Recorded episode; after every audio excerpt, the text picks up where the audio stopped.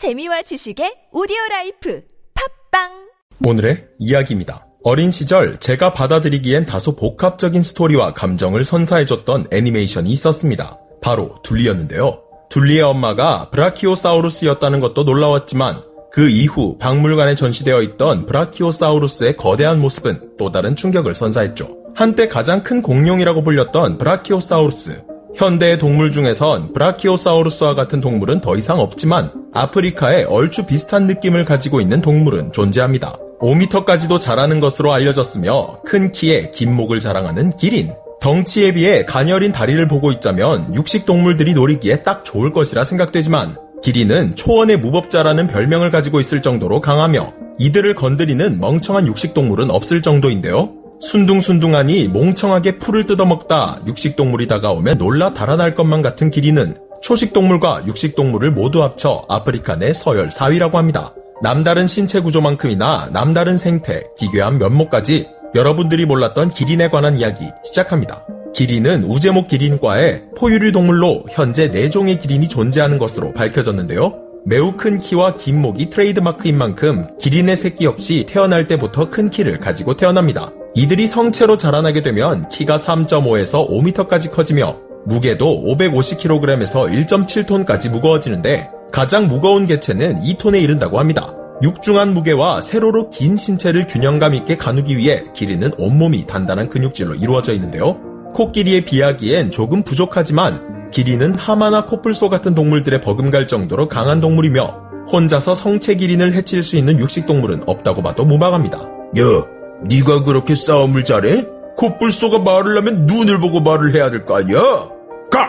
이 새끼야. 가서 코에 박힌 가시다 빼. 기린 밈 하면 빠질 수 없는 한 가지, 바로 다른 동물들을 향해 강력한 발차기를 날리는 것인데요. 한 코뿔소가 기린에게 시비를 걸자 기린은 지체 없이 발바닥으로 딱밤을 한 대 선물해주고 맙니다. 이렇듯 힘하면 어디에서 뒤지지 않는 동물들이 딱밤 한 대에 혼비백산하는 모습을 보면 만약 기린이 작정하고 공격을 하는 날엔 그날은 그냥 이 세상과 이별하는 것이겠죠. 코뿔소 외에도 기린의 발차기에 당한 동물엔 백수의 왕 사자도 포함되어 있는데요. 사자가 기린의 발차기에 정통으로 얻어맞게 된다면 그 어느 곳을 얻어맞던 사자의 몸은 성한 곳이 없을 것이며 황천길 직행열차는 따놓은 당상입니다. 기린의 무기는 발차기 외에 또 다른 것이 있는데 바로 기다란 목 또한 무시무시한 무기로 작용합니다. 기린의 다리가 골프채였다면 기린의 목은 야구 배트로 기린을 향해 달려드는 동물을 목으로 휘둘러 버린다면 그 상대는 마치 만화처럼 날아가 버리고 말 텐데요. 그렇다면 기린을 제압할 수 있는 방법은 없느냐?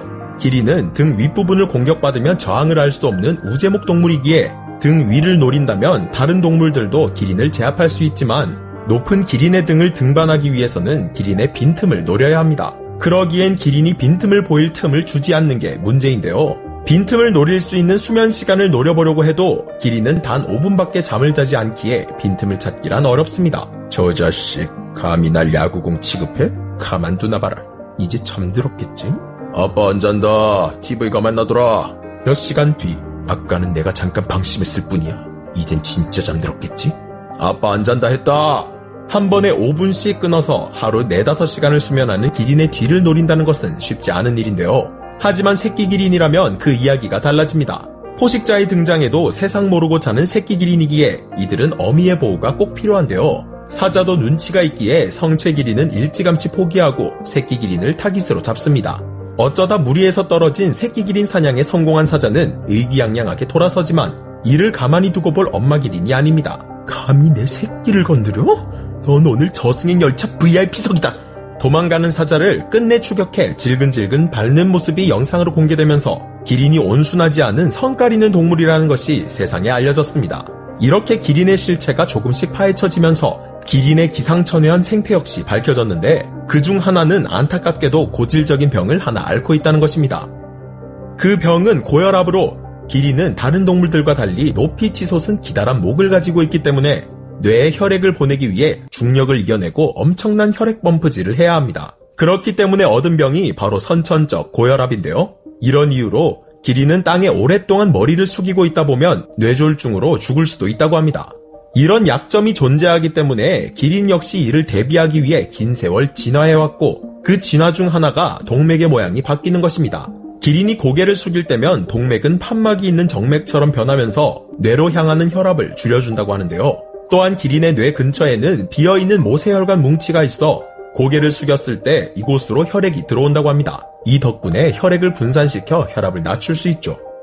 그렇다면 이쯤에서 생기는 원초적인 궁금증 하나. 기린의 목은 왜 길어졌을까? 교과서에서 봤던 바에 의하면 기린은 높은 나무에 달린 어린 잎을 먹으며 살아왔기에 이에 알맞게 목이 길어졌다고 나와 있었습니다. 하지만 이 가설은 상대적으로 목이 짧은 암컷과 어린 개체들에는 해당하지 않기에 다소 모순이 존재하는데요. 아직도 정확한 이유가 밝혀진 것은 아니지만 기린이 가늘고 긴 목, 그리고 긴 다리를 가지게 된 것은 이것이 열 전달에 효율적이고 바람을 통해서 얻는 냉각 효과로 과열하는 것을 막을 수 있기 때문이라고 합니다. 이는 기온이 체온보다 높을 때 태양을 바라보는 해바라기처럼 기린이 머리를 뻗어 면적을 줄이는 행동을 하는 것과 일맥상통한데요. 또 기린은 태양열에 의한 뇌의 과열을 방지하기 위해 두꺼운 이마를 가지고 있는데 기린의 신체 과열을 방지하기 위한 이런 진화만 봐도 꽤 신빙성이 있어 보입니다. 인간의 목뼈는 7개. 그렇다면 기린의 목뼈 개수는 몇 개일까요? 인간과 비교했을 때 목이 훨씬 기니 당연히 뼈의 개수도 많겠지 생각하겠지만 기린의 목뼈 개수도 7개로 단지 뼈 하나의 길이가 길 뿐이라고 합니다. 그리고 길이는 긴 목으로 4에서 7km의 넓은 시야를 확보할 수 있으며 시력마저 좋은 것으로 알려져 천적의 위치를 미리 파악할 수 있다고 하는데요.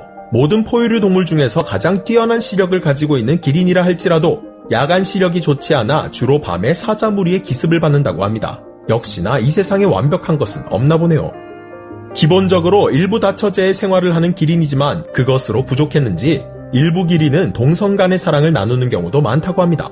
이는 기린에게만 한정되어 있는 것이 아닌 꽤 많은 동물에게서 발견되는 것인데요. 한 연구에서는 18쌍의 기린 중 수컷과 수컷이 사랑을 나누는 경우가 94%나 되었고 그중 이성 커플은 한 쌍뿐이었다고 합니다. 물론 이것은 제한된 환경과 제한된 무리에서 행해진 연구에 불과하기에 대부분이 이렇다고 단정 지을 수는 없으며 해당 연구가 이루어진 곳에서 태어난 새끼 기린만 해도 20마리가 넘는 것으로 보아 집계되지 않은 이성 커플이 더 많이 있다는 것을 알 수 있는데요. 하지만 그와 마찬가지로 집계되지 않은 동성 커플도 많이 있다는 말이기도 하기에 기린 중 많은 이들이 동성 간의 애정 표현을 즐긴다는 것을 알 수 있다고 합니다. 오늘은 기린의 A to Z, TMI와도 같은 시간을 가져봤는데요. 여러분들은 오늘 전해드린 내용 중에 모르셨던 내용이 있으셨나요? 전 오늘부로 기린을 마냥 귀여운 동물로만 볼 수는 없을 것 같네요. 혹시나 야구공처럼 기린의 목에 맞아 날아가게 될지도 모르니까요. 오늘의 이야기 마치겠습니다.